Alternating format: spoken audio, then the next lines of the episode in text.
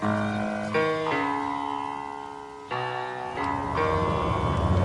the right club. Be the right club today. Johnny, that's better than most. How about in? That is better than most. Better than most.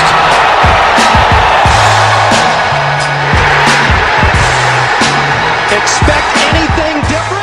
Ladies and gentlemen, welcome back to the No Laying Up podcast, episode 69. We tried to get a four man weave going with Neil, Tron, and Randy. Randy's coaching a basketball game right now, so we're stuck with just Neil, Stinks. Tron, and Freddie. Freddie's in the background, kind of taking a nap, I think. Uh, Tron, is he is he rolling around? What's going on? We just fed him. Alex out of town. I just fed him. I'm, I'm just. It's like a brave new world over here, man. Neil, you haven't been on the pod in like years, I, I'm afraid of this. But no, it's not. I guess you did one with the Tour Junkies, didn't you? I did. I did. I hosted one with the Tour Junkies uh, with with Tron. But yeah, you know, long time listener, maybe second time caller. Happy to be back. The the Uh, feedback Exciting on the tournament today. your trap draw, the feedback on your trap draw appearance is is strong to quite strong. People are demanding another trap draw appearance. I'm I'm pretty sure. Yeah, well, I have to get some more material, so may have to make a, a return visit to the Chateau Relaxo. Also planning to go down to uh, L.A. and see T4, which is uh, kind of a satellite office of the Chateau Relaxo. He's got Hue lights uh, down there as well, uh, and uh, as he calls himself, he's just a little boy with a lot of little toys down there.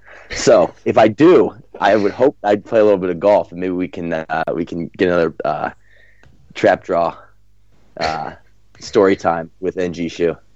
If you guys haven't, make sure you're subscribed to the Trap Draw podcast. It's an episode with that Neil did with the guys back in December, and it's fantastic. It's awesome stories. But we're recording this. It's after midnight for me. Final putt just dropped. Uh, DJ just won another event. WGC Bomb Mexico. threat. Unbelievable. Bomb- he, he, bomb threat. He uh, cut the cord on the uh, on the Rahm threat that tried to invade it, and uh, DJ kind of running away now with number one ranking.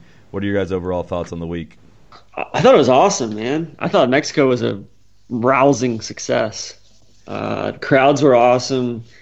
Mickelson was it was like performance art from Mickelson the whole week. Uh, I you know I heard a little bit of flack from Andy from Fried Egg. He was just lighting my texts up with complaints about the foliage on the golf course, like just bitching about width and uh, you know width and angles and in strategic golf. So I do think they need to do a little bit of a uh, little bit of tree trimming down there. But for the most part, I thought it was an awesome event. I mean, especially for a first time, you know, first time venue. Thumbs up, two thumbs up from Tron. I kind of like the the uh, the narrow fairways. I thought that they looked pretty cool on TV. I understand where Andy's coming from, but seeing those guys try to hit it down shoots like that is uh, is awesome. And then seeing some of them like Mickelson end up over in the trees, gotta love that. Big takeaway for me: really like the young Euro crop showing up on the leaderboard between Pieters, this guy Tommy Fleetwood, uh, big fan, tremendous lettuce. Um, so excited to see those guys continue to play over here on this side of the pond. Uh, but DJ obviously get, taking care of business. And uh, if I hear that he's unflappable one more time, though, um, I might I might put the broadcast on mute. I don't know if it's. I think that's just code for like him being dumb. Like that's just like the nice Yeah. way of them saying like, oh, like DJ's unflappable. Like, just- yeah, I Have don't you think seen that's the the word for it. Have you seen the clip though of the Phil Feherty coming up where Phil says like to be good at golf you either have to be really smart or really dumb. like there's 99% chance he's talking about DJ, right? yeah, uh, yeah. Uh, I, I thought the go- the course was it was a refreshing change from just kind of the uh, uh, course we see every week, but it was really interesting that the leaderboard that, that came out that came out of this course. Like I wouldn't have expected like Rory, JT, DJ, and Rahm, like guys known as bombers, to have had this ki- this kind of course fit their style, but.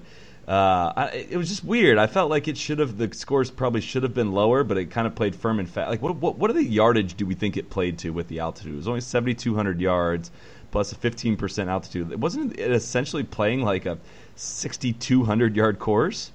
But I think part of that though was you, you've got uh, a it was playing firm and fast, Yeah, So so like the greens were like that was my big takeaway as far as the setup was the greens were so firm. It was awesome.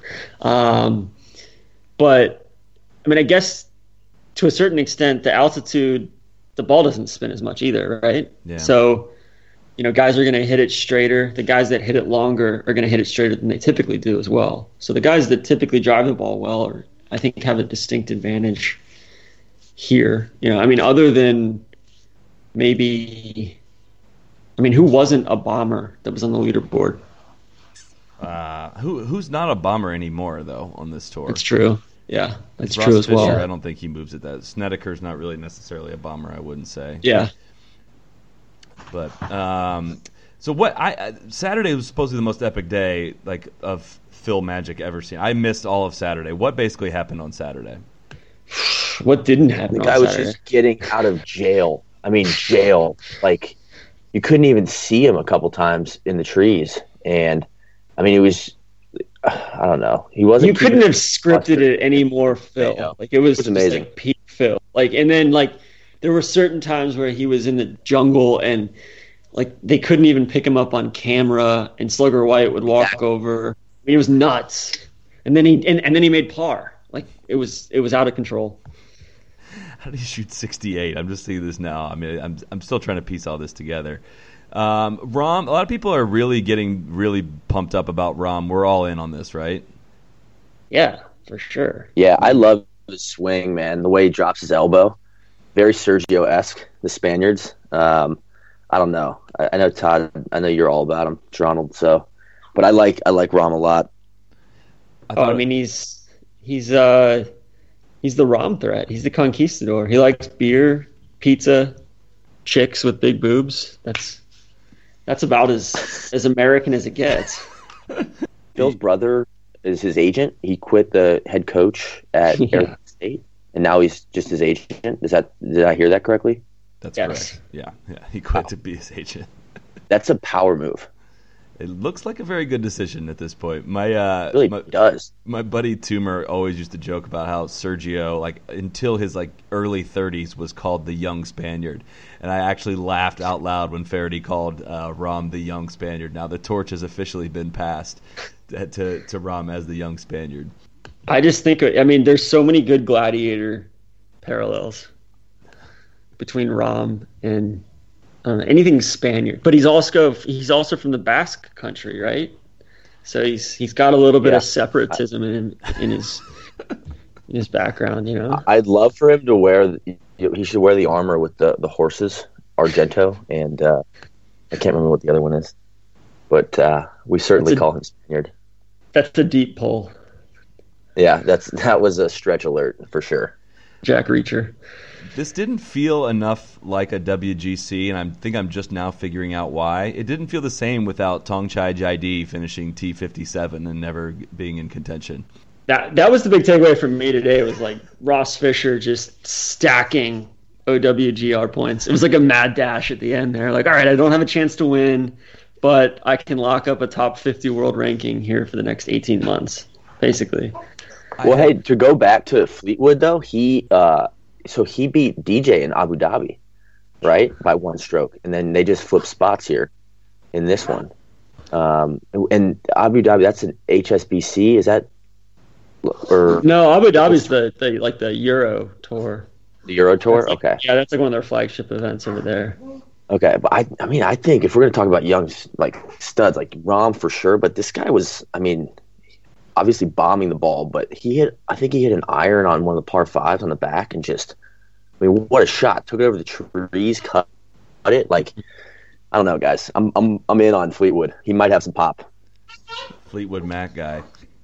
Um, yeah, If you're a British guy, like playing in WGCs, like a good British player, and you don't have bad teeth, like get out of here. Like that's that's that's how I judge my British golfers. They have to if have you bad teeth.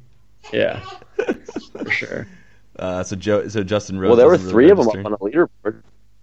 There was, there was Hatton too, right? And then uh, Well, in And Westwood, Ross- I mean, he's English, And but he, Westwood, he yeah. ejected hard. he wasn't on the final leaderboard there at all. How many times in a big event have we seen Lee Westwood tee off in the final group and then implode in the first few holes, and then you see him on the fi- on, on the 18th green? It's like, well, this Think just wasn't Lee Think of five Westwood's day. Yep, seven, eight. this wasn't his day, but you know, It's like the mini Camilo. You that is know? Westwood. Like he's it should be called there. a Westwood at this Yeah, point. it's like the Westwood. Yeah. Uh, I've got I got mad respect for Westwood though. I mean, longevity wise, he's still doing it. Like, yeah, he ejects. Like, Ryder Cup didn't go well for him, but I mean, still, the dude's he was a thoroughbred. He's he has been for years. I think he's 56 or something WGC event. Like that just blows my mind. Yeah. That's so Yeah, much dude, that's money. amazing. That's amazing. So many OWGR points. I was going to say, I wonder how many uh, uh, official world golf ranking points he's earned in those events. But we talk about the uh, the sauce that JT sprayed on Sunday at Tron. I don't think you're a fan of it. No, it was just so Yeah, Tron. top, man. Like his Share dad, it, I guarantee you, I guarantee you, his dad's gonna have a stern lecture for him. Like his dad being a golf pro and all that. Like that was, it was too much. Too far. It was too much. Like I liked the I liked the premature club release. Like that's my favorite thing in the world. Uh, so I had no problem, even if he would have hit that fan, I would have had no problem with that. It was, it's like when he did it like six holes in a row, and then that that spike mark blame that he did was Yeah. like totally over the top. That was exaggerated, uh, but that's what I, that's what you love about it. The really exaggerated cl- the tour sauce moves are what makes it so great. I have no problem with it. Yeah, but you don't want it to be a tantrum, you know? Like you don't want it to be It's got to be Uh, in. It's got to be in the moment, like not as part of a larger like, man, things aren't going my way today. Like I, you know, I'm I'm bitching about it versus like it's got to be in the moment, unto itself, kind of thing. If that makes sense. I will say this though, he had a tour sauce week because he did he threw that little fishing move a couple days ago. I was strong. and I mean that was strong. Like that's that's good stuff, right? I you know I I'd, I'd love to put it on a T-shirt, but uh, I don't think we can do that justice, right? Well, That's, I uh, don't think people really heard what he dropped before that happened. So he, he hit like that wedge on 18. He twirled it and then gave it like a get in that hole, ball, like with a like a huge southern accent to it. Like the camera's barely picked up on it. Uh, I should have put the and video then he up. spun it. He, he he twirled it and then said, "Get in that hole, ball." And then that's when he did. And after that it landed, that's when he did the fisherman reel thing. It was one of But, the saucier but did moments you do the, the fisherman reel while the ball was spinning, like back spinning on the green? no, it had already stopped. I think Oh, at that okay. point, it was already in there tight. Yeah. Yeah, but I mean, I like I don't I don't want to bite the hand that feeds here, but you know, He laid up It today. like we, he's, we, we're allowed to be at least a little critical of him if he, he uh, it was a it was pretty Have to be. yeah it was a tough layup uh, but uh, I mean come on whatever he, he's the- he's the ambassador but yeah I, I made the joke today I feel like he's he's spying on the Russians or he's he's spying for the Russians but I'd say you know, and we were you were talking about it earlier. Like there's so many huge hops on those greens where those guys Yeah. would throw a dart and the ball would bounce like eight feet up and then you know roll off the back. Like, that's got to be that, uh, like really frustrating for those guys. You know when they can't they can't stuff the pinata. That adds so much more nuance to it though like every tournament's like a dart throw does. I love it. Watch yeah. I, oh for sure, yeah. and it helped protect the Huge course fan. too because that was going to be a just a They massive definitely killer. did. yeah 'Cause, yeah, they were hitting from like 80 yards out. You know, they were uh, not getting wedges that close, which was cool to see. God, I'm about to just throw out a tweet that's going to get me in trouble, but you don't have to do this I, I want to. I want to. Um, any other big takeaways from the week? What, where, where's Johnny Miller Yes. this week? I, I got a takeaway Go before we go to Johnny Miller. Uh, the Marshalls were phenomenal. Yes, They were yes. engaged. and I saw a little bit of action on Twitter earlier, but like I just noticed it watching. They were using the quiet paddles to get the fans hyped. Like, please, more of went- that. Had had That was awesome. Like they're in the background, pumping the crowd up. Like, I, I was like, that. We need more of that in the, in the states. And I thought the crowds were good. There are tons of cell phones out there. Like every time there was a, like you could get a, a look at the crowd behind, uh, like you know DJ putting or whatever. Like everybody had their cell phone out filming, uh, which was kind of you know surprised me. Um, but otherwise, like I thought the crowds were great. They looked like they were having a ton of fun out there. And like, how about the corporate tents or the, the scene on 17? Like that hole was was lit too. So Yeah, I- I, would say that that was a takeaway for me. I would keep the I would keep this I would keep this event there. I think uh, you know having um, like I get so frustrated when I tune into a WGC and like even Doral. I mean Doral was the epitome of this, but the one in Shanghai. Um, I mean Firestone's whatever because it's in Ohio, but like when you turn in, when you tune into a tournament that's supposed to be a big tournament and it's just totally flat and the crowd is flat and there's like there's nobody out there because they're charging a ton of money for the tickets. Like like this felt like the opposite of that. This felt like a big Yeah. event. You know? It did. Yeah. So that's that's like that that's as high of a compliment as I can give a tournament. Is Yeah. It felt How like about a on 18? And- yeah. Phil walking off 18. They're chanting. You know, they're, I don't. I think they were chanting Phil. I don't even know. Maybe they were chanting something in Spanish, but like they, they were chanting and like in unison, which was awesome. You could see how much it meant to the people there too. Like they were legitimately excited. Like Phil gave this like young girl a ball uh, at some point today, like during the round, and the, her jaw just like dropped. Like she was so excited. And the only the only the only drawback I could say of the fans is on the PGA Tour uh, Instagram story this week. Uh, they were like quizzing a bunch of kids on who their favorite player was, and one kid said that his favorite player was Jim Furyk. So not not the most educated fans down there, but no, that, I thought it was great to have a WGC that was not outside the U.S. yet, like within our time zone period, and not like Yeah. in Korea or in Yeah. China or something like that, where we're just not, not going to tune into it. So. Uh, the, the WGCs need to be. There should not be three WGCs in the U.S. every year. So I'm all for Yeah. playing one in Mexico. and it, and I think you know they're like Latin America. I mean, I'm all, I'm all for more tournaments down there. It's it, like it makes sense to me. What about a, a WGC like in South Africa? Would people show up to that? Probably not, would they? They, they have some big. I mean, they have the Tshwane Open there this week. I'm Some just big saying. events. I just remember like the the uh, and I read a Golf Digest South Africa story about, um, but my friend Barry Havenga wrote it about. Uh, they had, usually they had eight thousand fans at the South African Open last year, and Rory came this year and they had twenty eight thousand. Like the, like the fans Yeah. are also nuts down there, and if a if a huge field showed up for that event, or uh, if a huge field went down to South Africa, the fans would come out in, in, in doves for that. So Yeah, You no, know, I, I mean, I think to they, see, they've always uh, had that big event, that Sun City event, the million dollar one. Like they always had a big turnout for that. Like I'm all for variety. Give us variety. Give me less Yeah, what about Firestone north, and Doral. north of the or north of the border too, right? Like I know the Champions Tour and the I think the LPGA plays stuff in like Vancouver area, British Columbia, um, and Tron. Like the golf up there, we played last summer. That that was unbelievable. Um, I don't know. I, I'm with you though. I think outside the U.S., like if it's not a, you know, for a WGC makes a ton of sense.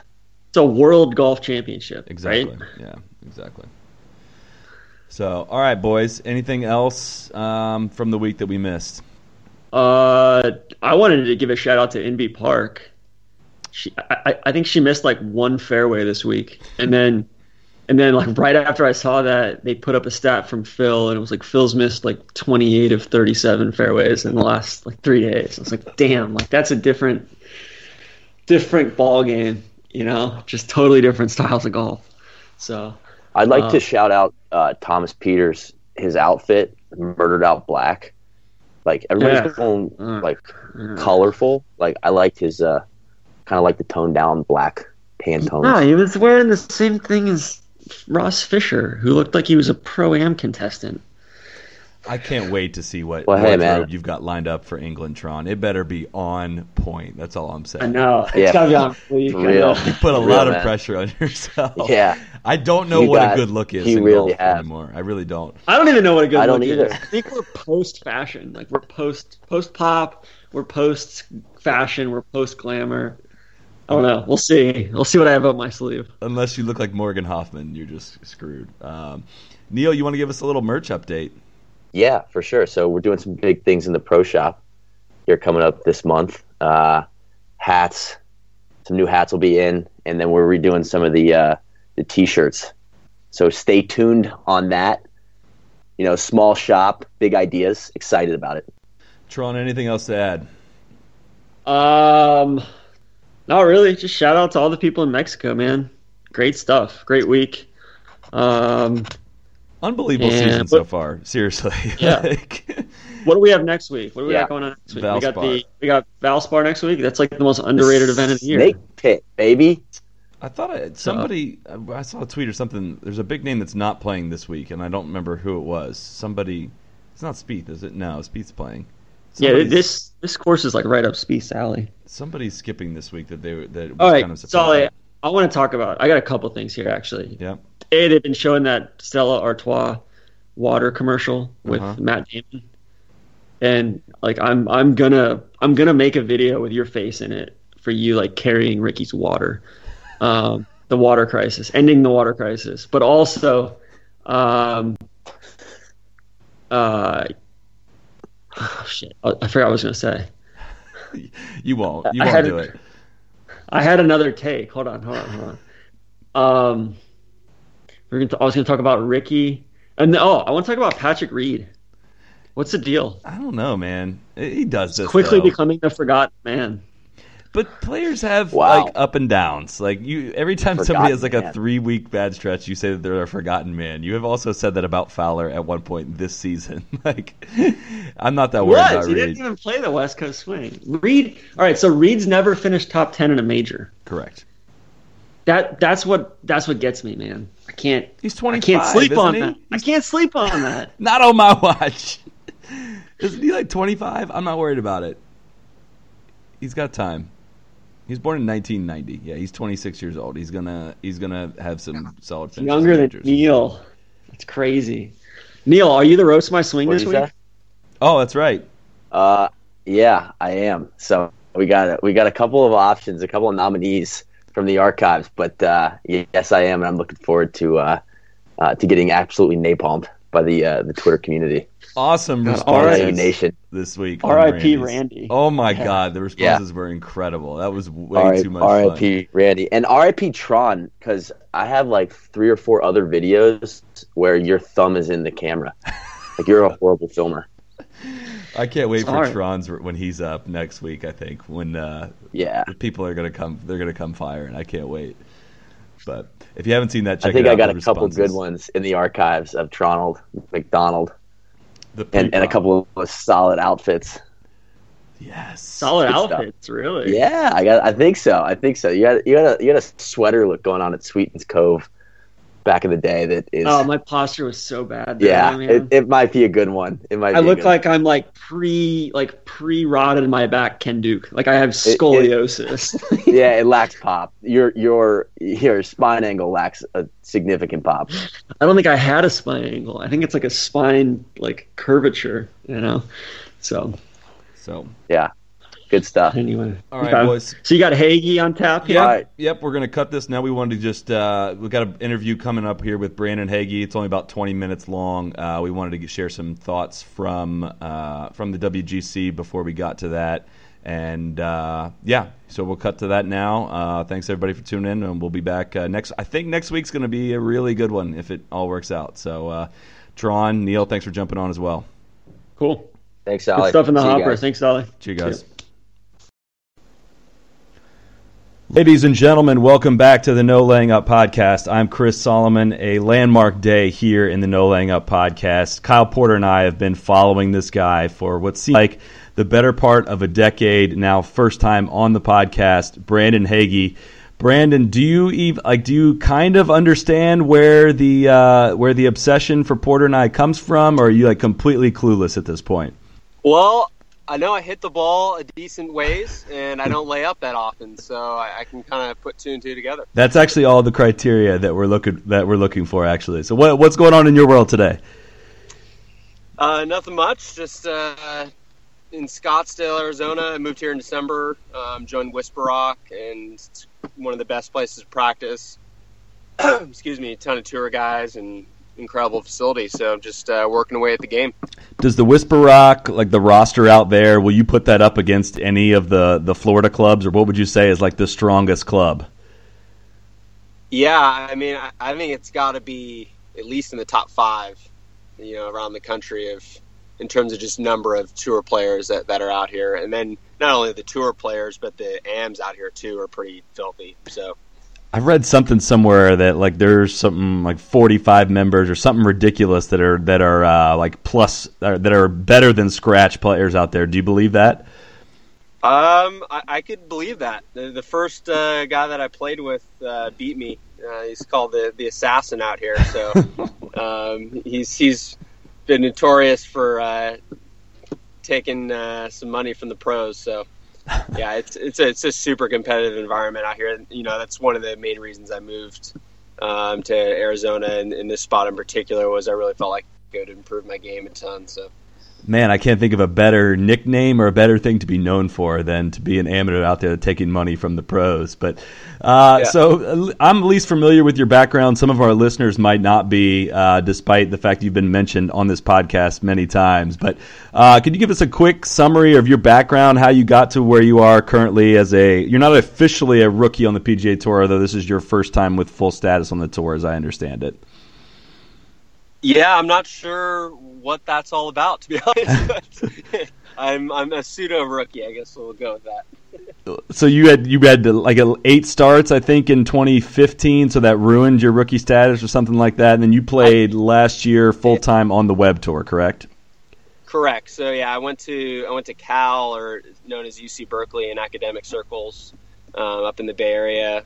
Um, was there five years, three-time All-American there, and then um, I missed at second stage of Q school my first go out, but then I was able that year to get a bunch of exemptions, like you said, um, which was actually really helpful for this year, just getting all that experience and feeling a little bit more comfortable on tour.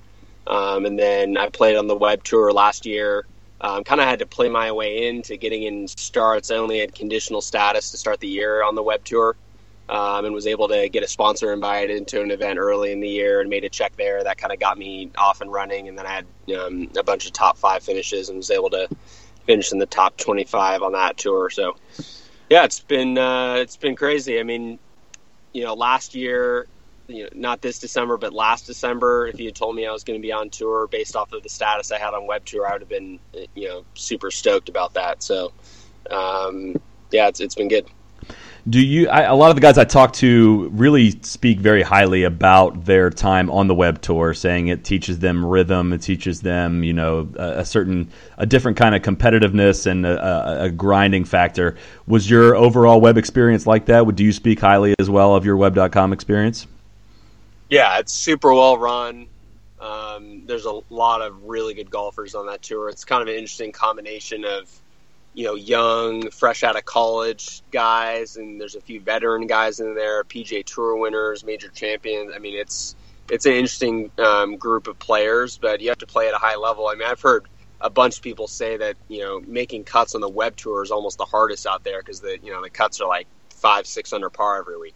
Hmm. Um, so, but it's it's a great proving ground, and that was really the first time in my career I've played you know, seven, eight tournaments in a row. I kind of had to because I was working towards my card, and I I never played that much golf in a row. Um, so that was that was a good good learning experience.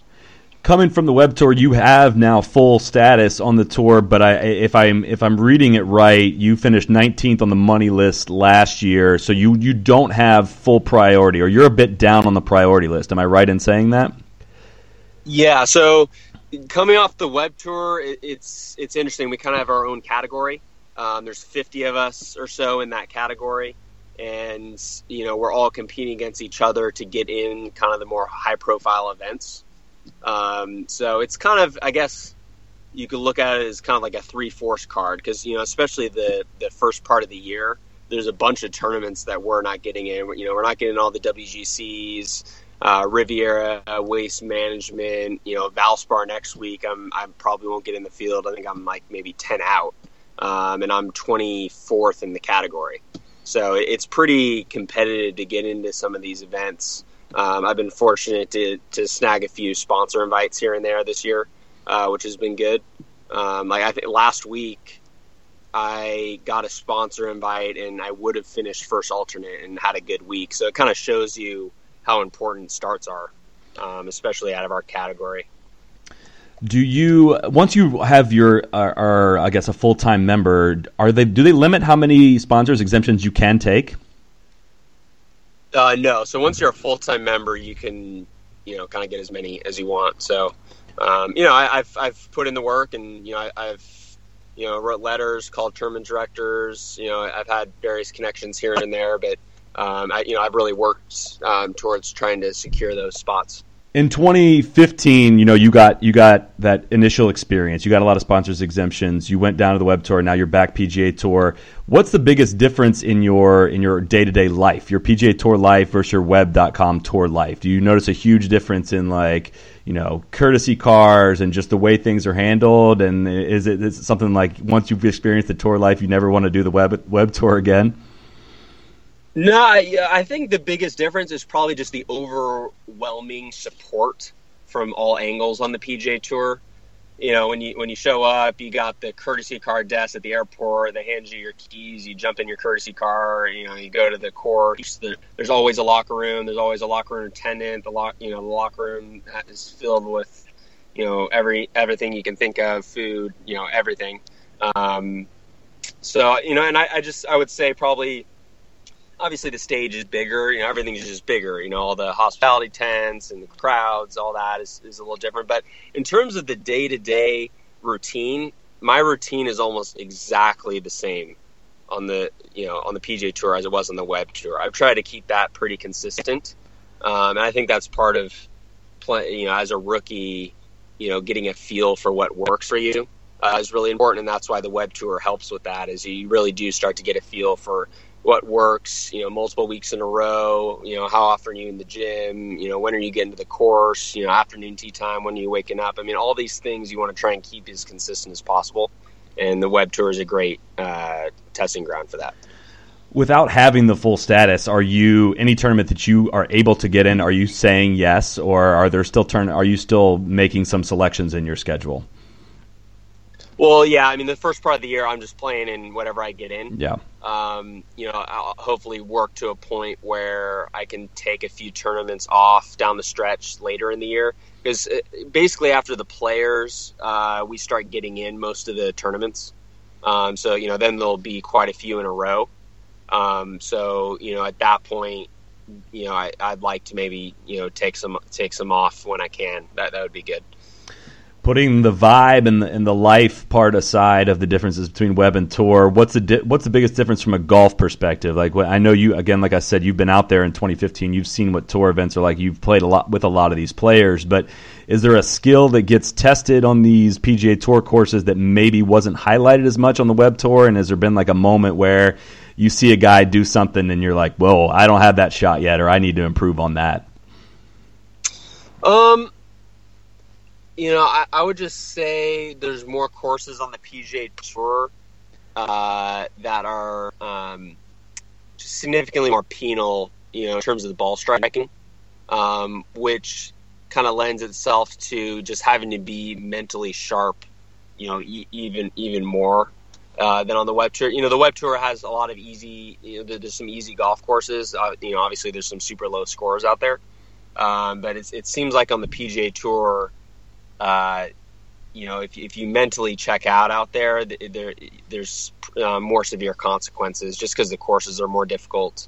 Um, and then also each shot, you know, there, there's so many good players, and it's the top players in the world. Um, you know, each shot is, is, so much more important. So I think I just think that mentally it's maybe a little bit more taxing um, than than the web tour. Um, so I, have really tried to work on that part of my game the last uh, couple years. So I, I think that's definitely helped. Was the was the Honda you, that you recently had was that your best finish so far on the PGA Tour? Uh, no, I finished 14th in Mississippi. Um, I think it, two years ago I finished 14th in Puerto Rico. Um, but yeah, it's, it's one of my better finishes so far. This is, I mean, that's a it's a it's a big field there in Florida in, in, this one. So, and that's a really tough golf course. What was it about that course that you felt kind of uh, other than the the corner you could cut on 18 that we all saw you at 348 yards or whatever it was? What was it about uh, PGA National that suited you? Yeah, I mean, it's it's a beast of a golf course. Mm-hmm. You know, ball striking has always been my strength, and I feel like it rewards some of my longer straight drives, you know, more significantly than other venues. Um, and I always felt like I've played better on more difficult golf courses. Um, I just I think my length off the tee is just a, a bigger advantage in, in, those scenarios. Um, I, I was getting a chuckle from that drive on 18 because you know the the uh, guys following Fowler were freaking out over his drive, you know, in the last group, and I was like, "Well, that's that was that was a cute drive, you know, that was, that was good." yeah. All right. Now we can get we can get into the good stuff now then because I think uh, you were already on my radar back in 2015, and you played um, when you played in the U.S. Open, and I think you did kind of a, a running diary or something for Golf.com. Uh, Where you had this Yep. quote that still stuck with me, where you said, you know, you play, you played a uh, practice rounds with a bunch of guys. I don't remember everyone you played with, but you said DJ is the only guy you played with that can keep up with you off the tee. So, how, it seems like you do take a lot of pride in how far you hit it. Is that fair to say? oh, for sure. I mean, I, that's that's something I've been known for for a long time, so I just kind of run with it for sure. Uh, what is your what is your swing speed measured at? Um, I don't know what it was last week. I, it's like mid 120s and right around 190 with the ball speed. Uh, have you always been like crazy long, and the rest of your game just kind of developed as you matured, or was Link something you kind of developed um, later in, in your in your coming up as a golfer? Yeah, I mean, I would say kind of my transition from high school. I mean, I was pretty long in high school. My transition from high school into college, um, you know, my freshman year and then into my redshirt year in college. That's when I really started to pick up some length. I think I got a little bit bigger um, and you know, just a little bit more developed technically. Um, so I was able to kind of use that power more effectively. So, are you Uh, buying? but yeah, it, it's always kind of Sorry, are you uh, are you buying into any of that? To like calling Justin Thomas pound for pound the longest guy out there, or you want to uh, you want a remeasurement of that? Well, I, I want to me- I really want to see if he's actually 145 pounds. I, I'm not I'm not too sure about that. What do you weigh? uh, I'm, I'm 160. He Okay, doesn't seem that much smaller than me. he has been like they've been citing him at 145 for like three years now. So I, I'm kind of with you there. We might need a Yeah. remeasurement on that one, but maybe he's maybe he's just dieting. Maybe he's just he's keeping it keeping it right at one 145. I don't, I don't know. I think he would probably like to get rid of that narrative as much as as much as the rest of us would. But um, what? So you you grew up in in California, is that right? Yeah, yeah. Uh, Westlake Village, which is right, uh, Sherwood Country Club is my home club uh, back in LA, where Tiger had that event for a bunch of years. Right. And how did you decide on going to Cal? Was there anywhere else that you had considered, or were you pretty dead set on that? So my entire family actually went to USC. Huh. Um, so I really wanted to go to SC. Um, Cal was one of the first, like the original schools that recruited me pretty hard and made it clear that I, they really wanted me. Um, I just with my background, I mean, literally like four of my cousins, grandpa, aunt, uncle, mom, dad, you know, my, my entire uh, family went to SC. So that was kind of where I wanted to go. And uh, at the last second, they said that they weren't going to have a spot for me.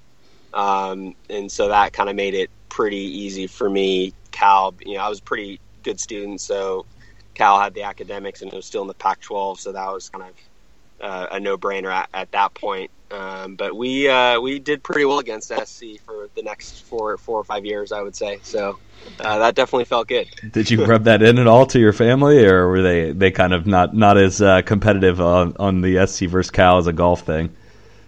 No, they would they would rub in the, the football stuff. Yeah. all the, the golf the golf stuff there wasn't there wasn't much to, to talk about on their end for, for a few years. So that was that was good. No, they, they were totally uh, totally on board with me going to Cal, and um, so that was that was no big deal. If I had gone to UCLA, they might have disowned me. Probably. Right, that would have been some problems. Has there been anyone out there that's seemingly kind of gone out of their way to show you the ropes out uh, on the PGA Tour, or a friendship you've made in recent months that you didn't previously have? Um, yeah, I would say James Hahn has been really cool with me. He played at Cal. Um, I talked with him a lot about my decision to go to Arizona because he did the same thing maybe five or six years ago, um, kind of right when he started to pick up, and he was really high on it. So I've talked I talked with him a lot. I've played practice rounds with him. Uh, I'm trying to think who else. Sean O'Hair has been really cool to me. Um, and then just getting to know some of the Whisper Rock guys now, Graham DeLaet, um, Scott Stallings, um, Ricky Barnes. There's there's a few guys out here that have been cool. So, but that's that's super helpful um, to have you know some veteran guys that kind of show you the ropes a little bit. Definitely. How many guys are you are you comfortable with saying out there are longer than you are? I, I I would say probably DJ and Gary Woodland. I played with Gary uh, on Tuesday last week, just kind of randomly. I was going to play the back nine, and he was on the tee, and we played together. Um, I, I, definitely think those guys have a, a, little bit more extra on me than uh, their their regular cruising speed. So uh, I would say those guys. Do you have when you're on like a normal tee shot for you, or one that you can kind of free swing at? Are you do you have like uh, are you going hundred percent of that, or do you have like an extra gear that you only go to in certain situations? I I would say it's kind of situational and almost kind of subconscious. Like if there's a like that drive on 18, the third round. I mean, I knew that it was a pretty good carry over the corner. I wasn't thinking of swinging all out, but I think it kind of gets me into that mode, you know, and it just kind of comes out of me. So, um, but yeah, I mean, I, I would say I'm, I swing, I, I pretty much swing 100% on driver most of the time on the golf course. I just feel like I hit it straighter that way. I, have always felt that way in my career when I'm going full speed with driver. It's going to be um, a better swing for me, just moving my body well and being aggressive. Um, if I need to take yardage off, I'll do full swing three wood, um, or like choke up and tee it down in a driver and still swing full speed. So that's that's kind of the way I go about that. It seems to be there's a, a, a bit of change in the way in a lot of things in golf currently. The European Tour is changing all kinds of events, doing all kinds of crazy uh, new stuff. P, one at least one PGA Tour event is changing with the Zurich Classic going to a team event, and then this this week uh, the USGA and R&A announced major changes in the rules of golf. What's is what's a change that you'd like to see either on the PGA Tour or maybe within the within the rules? Um, I think rangefinders would be would be great. I, I, feel like it would it would speed up play so much. That's in I mean, the new rules. So other... That's in there. Sorry, uh, that is in there. Yeah, it's in the proposed new rules. I, I think they're still pending approval of that, but yeah, the uh, distance measuring right. devices are allowed there. Okay. Yeah, I mean that's one that I I agree with. I feel like you know if we're trying to speed up play in tournaments, that would what that would eliminate a lot of time. Um, I know the caddies probably would object to that, um, you know, because that's a big part of their job. But at the same time, there's a, a, bunch of other factors that the caddies are helping players with on the golf course. Um, so, you know, I, I, feel like the the game has uh, changed so much, and rangefinders have become such a big part of the game that that's kind of a logical step. Have you have you seen all the detailed new rules? Are there any of them that you disagree with? If that's the case. Um, I, I didn't look uh, super close uh, for, on all of them, but I, the ones that I saw, I thought made a ton of sense. Having just penalty areas simplifies it. Being able to tap down spike marks. I mean, if a guy like can't pick up his feet in front of you and there's a huge spike mark on your line, I think that's totally fair to be able to tap that down. Yeah, I just saw some criticism from players on some of the uh, on the spike mark rule, and that I think it, I I never heard of this. Some on the European tour several years ago, they tried something like that, and guys were taking advantage of it and kind of ma- fixing stuff near the hole that might help it guide it towards the hole. And uh, do you see? Do you foresee any of that kind of being a problem? Um, you know, it's it's a game of honor. Yeah. So you know, I, I don't think that, and I think that's kind of something that that's another proposed rule where you know at, at the time the players in the group and everyone decide that a drop or where a ball crossed is correct.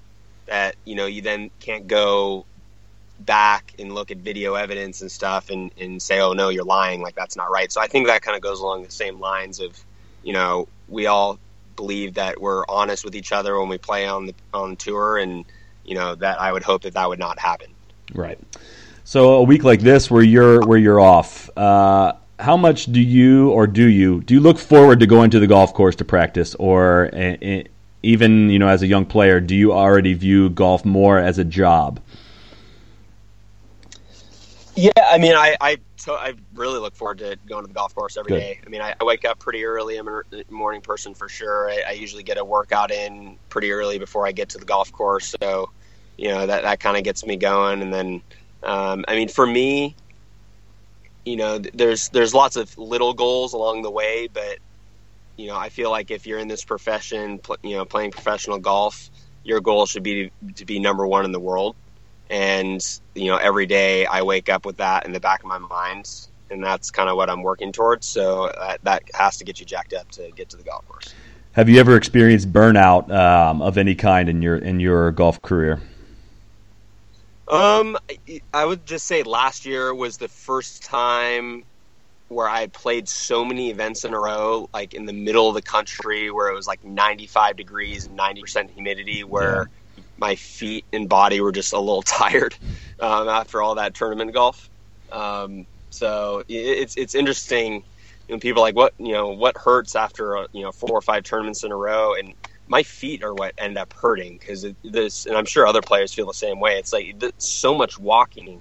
You know, people don't think about it. I mean, it's like six miles a day on the golf course, not even counting the practice rounds. You know, it's like 50 miles a week of walking. It's it's a lot. Um, so, but you know, I, I would I would just say, um, you know, I, playing on the PGA Tour has to get you jacked up to go out and play. So it's you know I really haven't had that much burnout. That was just more of a fatigue um, situation last year. Yeah, I, I think uh, the PGA Tour. Once you get to that level, it's a little easier to look past any possibility of burnout. But I know that there's a there's a, a lot of you know kids that grow up playing the game that are really focused hard on the game, want to want to play it professionally, and you know spend a lot of their childhood practicing and playing and traveling for tournaments and whatnot, and can can experience burnout at times. I know I grew up with some guys that you know traveled the country and eventually did burn out. Part part of that was due to lack of success. So it's uh, but I just find it interesting to talk to guys on how much they wait when they wake up. How much do they look forward to going to the course? I think it's good, very key at the early part of your career that you do still enjoy getting up and going to the course. But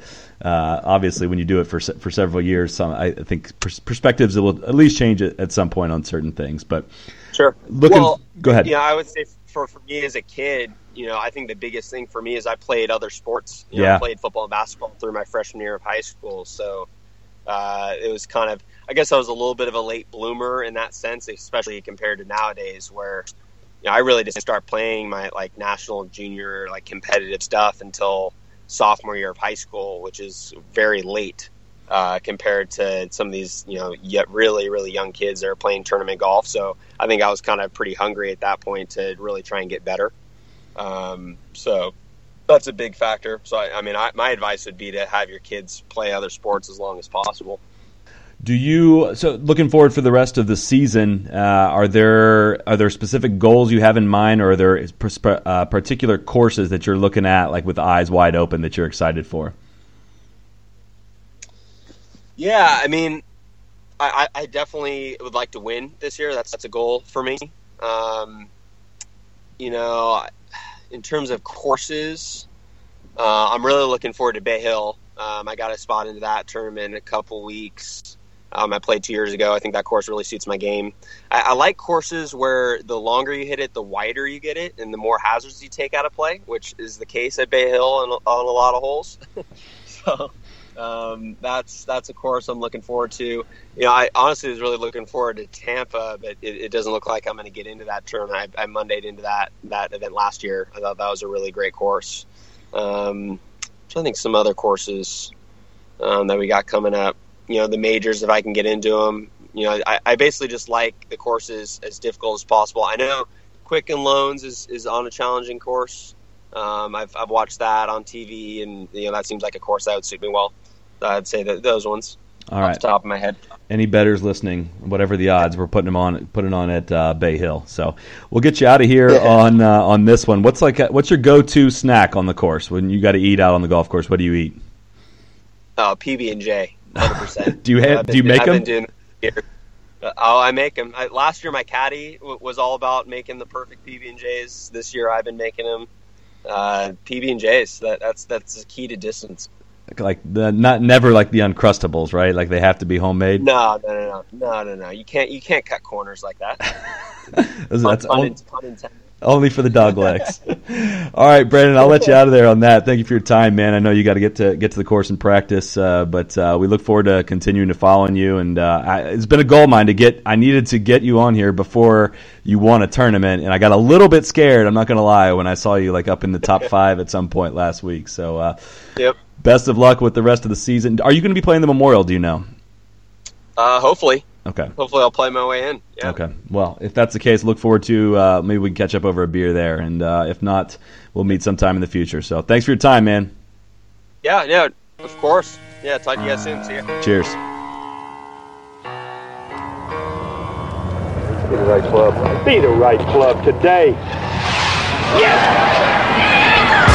Johnny, that's better than most.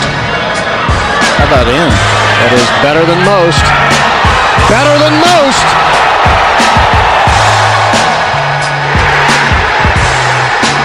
Expect any